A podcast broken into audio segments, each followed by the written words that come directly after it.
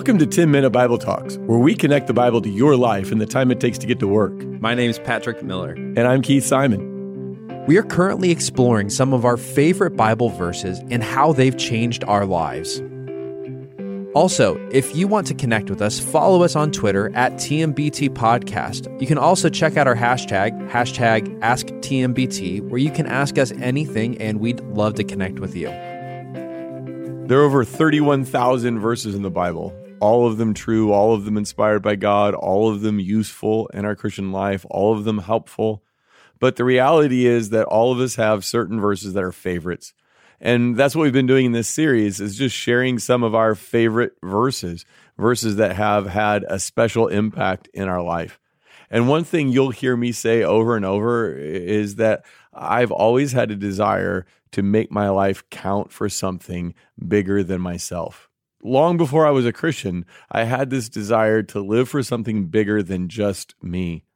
And the verses I want to share with you today that have impacted me have helped me understand the story that my life is a part of, that my life is part of a bigger story than just a story about me.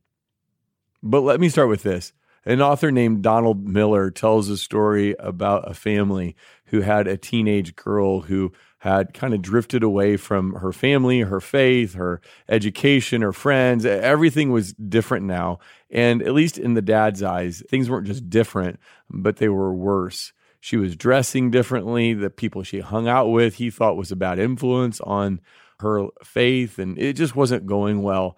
And so this father who loved his daughter met with Donald Miller, the guy who's telling the story, and just said, Hey, here's our situation. What should I do? And I think the father thought that his friend would tell him to kind of clamp down, to set some rules up to protect his daughter. But instead, his friend Donald Miller said, I think you need to give your daughter a better story. And the dad was like, Well, what do you mean? And he said, Well, her new boyfriend, her new friends, they've all given her a story that is attractive to her. And I think you need to give her a better story that makes sense of her life. And so the dad thought about it, prayed about it. And one night he comes to the dinner table and he starts talking about a group of orphans in Mexico that he's been reading about. And he talks about the needs and what's happening there. And they start to raise a little bit of money. And then the family takes a trip and builds some homes and gets to know some kids and comes back and recruits others to go and raises some more money. And over a little bit of time, he notices that his daughter is back to who she was before she'd met these friends who began to influence her in a negative way. She was back in church, back excited about spending time with her family and her faith. Her grades were better. Everything was back to kind of quote unquote normal. And it wasn't because he had placed some rules in her life. It was because he had given her a better story, a story about how our family can make a difference in kids' lives. I think all of us are in search of a better story. The story that we think we live in has a powerful impact on our life. And here's the deal Christians have the best story it's the best story because it's the truest story. But unfortunately, I'm afraid we might have exchanged the best story for a lesser story. The story we live our life in helps us determine what's right and wrong. It teaches us what's valuable, what's worth sacrificing for. Listen to this quote by Colin Cowherd. He is a sports commentator, hosts a show on Fox, a radio show on Fox, used to be on ESPN he said this one day. He said, I'm not overly religious. I don't know if there's a heaven. Maybe there is, and you go up and it's down comforters and mimosas and the lamb chops are perfect and the bed's always made. But what if there isn't? And what if this is it? Here's what I know I'm not leaving this earth with regrets, and I'm chasing every dream I have, every one. So, do you hear the story that he lives in? He's not sure if there's a heaven or hell. He's not sure if there's any reward or judgment or any accountability for his choices. And therefore, he's not sure that anything is really right or wrong or if there's anything really worth sacrificing for. He lives in a story that tells him that life's about himself, that he should go for it, that he should pursue his dreams, no matter what they are. Compare that to Malcolm Muggeridge. He was a journalist, a British intellectual. He's credited with raising Mother Teresa's profile. In other words, he saw her working in India and brought her and her work to the attention of the entire world. He was visiting India and was with a group of people. They were taking a tour, and he saw a leprosarium run by the missionaries of charity. And he saw Mother Teresa in action. Later on, reflecting upon it, he said he had this great insight at the moment that humanists do not run leprosariums. A leprosarium, of course, is a place where they cared for lepers, a debilitating disease that ostracized people from their community. He said people who don't believe in God, people who believe in human beings, they don't make sacrifices like that. And when you compare Mother Teresa's story that she lived in with Colin Cowherd's story, one is about sacrifice and loving other people at great cost to yourself, and one is about pursuing your own dreams. Their story shaped their values, what they lived for. So it's going to be hard for us to be people who are generous with our time, our talent, our treasure. It's going to be difficult to be people who are forgiving, who serve, who love others if we've bought into a story that life is about us, if we've exchanged the true story, the best story, the greatest story for a lesser story. So, what story do you see your life playing out in? What story are you a part of? What story are you telling yourself? What story do you believe? Is it true? Well, that brings us to Hebrews chapter 12, verses 1 through 3. Let me read it. And as I do, listen for the story that these verses tell you about your life. Therefore, since we are surrounded by such a great cloud of witnesses, let us throw off everything that hinders and the sin that so easily entangles, and let us run with perseverance the race marked out for us, fixing our eyes on Jesus, the pioneer and perfecter of faith. For the joy set before him, he endured the cross, scorning its shame and sat down at the right hand of the throne of God. Consider him who endured such opposition from sinners, so that you will not grow weary and lose heart. Hebrews 12, 1 through 3 tells us to think of our life as a race. Now, it's been a long time since I've been in a race. It sounds like something kids do on a playground. Maybe you're familiar with running or jogging, but maybe not racing. At least I'm not. But it is a story, a metaphor that I understand, and it helps me think about my life. Now, if we see our life as a race that God has given us, in which we are to fix our eyes upon Jesus, well, what does that tell us about ourselves? First of all, it tells us that we're not spectators, we are runners in this race. People have said about professional football games that there are 80,000 people who need exercise watching 22 people who need a rest. And that's a lot what Christianity feels like. That there are a lot of people who are sitting on the sidelines watching people who are serving and giving and contributing to the cause.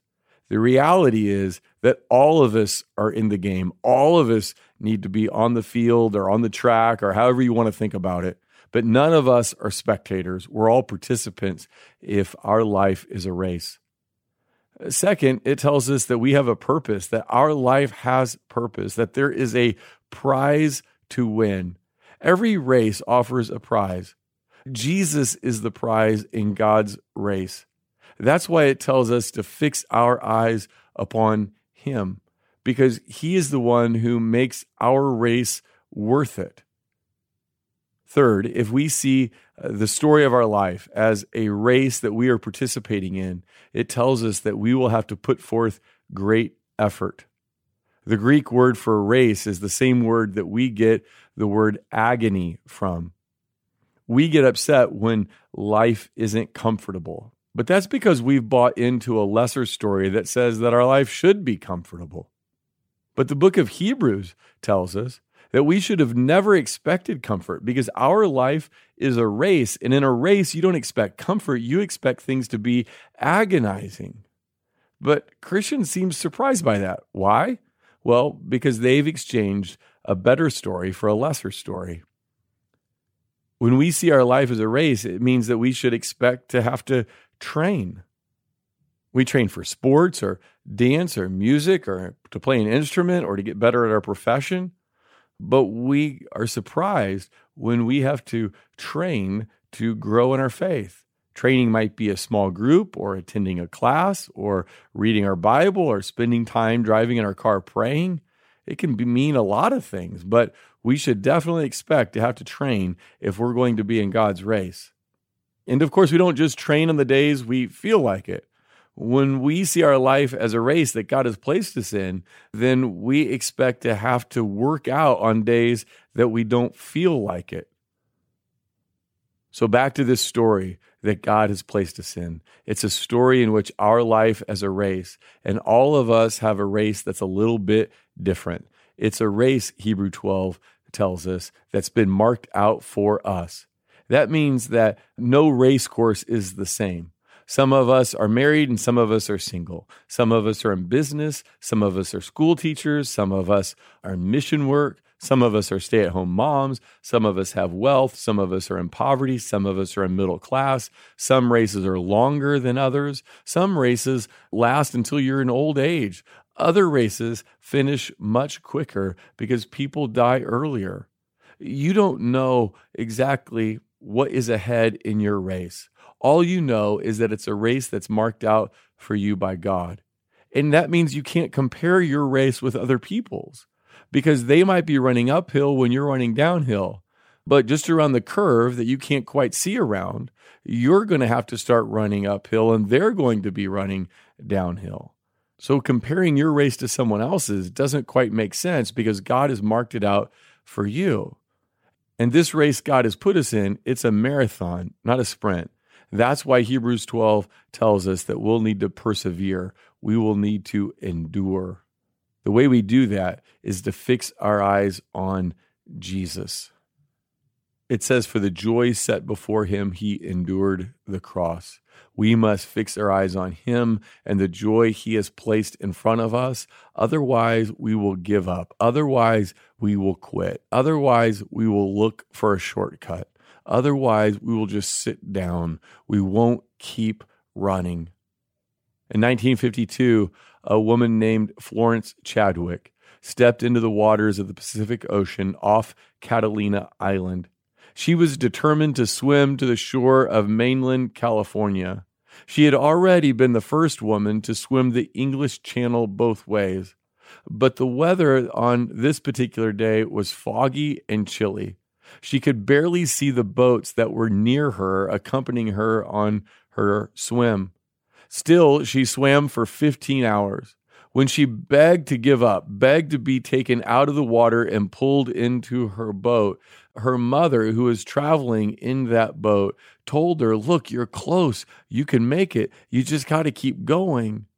But physically and emotionally exhausted, Florence Chadwick called it quits. She stopped swimming. She was pulled out. It wasn't until she was in the boat that she realized she was less than a half mile away. At the news conference the next day, she said this All I could see was the fog. I think if I could have seen the shore, I would have made it. We've got to keep our eyes fixed on Jesus.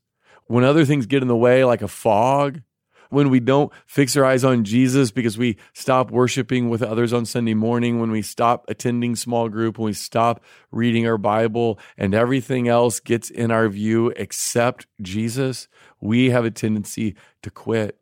But like Florence Chadwick, if we could have seen the shore, if we could have seen Jesus, we would have kept on running. God's story tells us that we're in a race that one day will end, and then we'll be in the presence of God forever. Everything we do here, everything you do has meaning. Everything is important. Every person you come into contact with is significant. Every minute counts. Every hardship you endure has a reason behind it. God calls you to run the race He's marked out with you, to run it with endurance, to win the prize of Jesus. To finish this race, fix your eyes on Him. He is the prize. He is worth it. Thanks for listening. If you've enjoyed this content, please subscribe and give us a rating. That helps others find this podcast more easily. Also, ask yourself who you could share this podcast with. Texting an episode to a friend or family member is a great way to help them grow spiritually. If you want to go deeper, check out our show notes for book recommendations.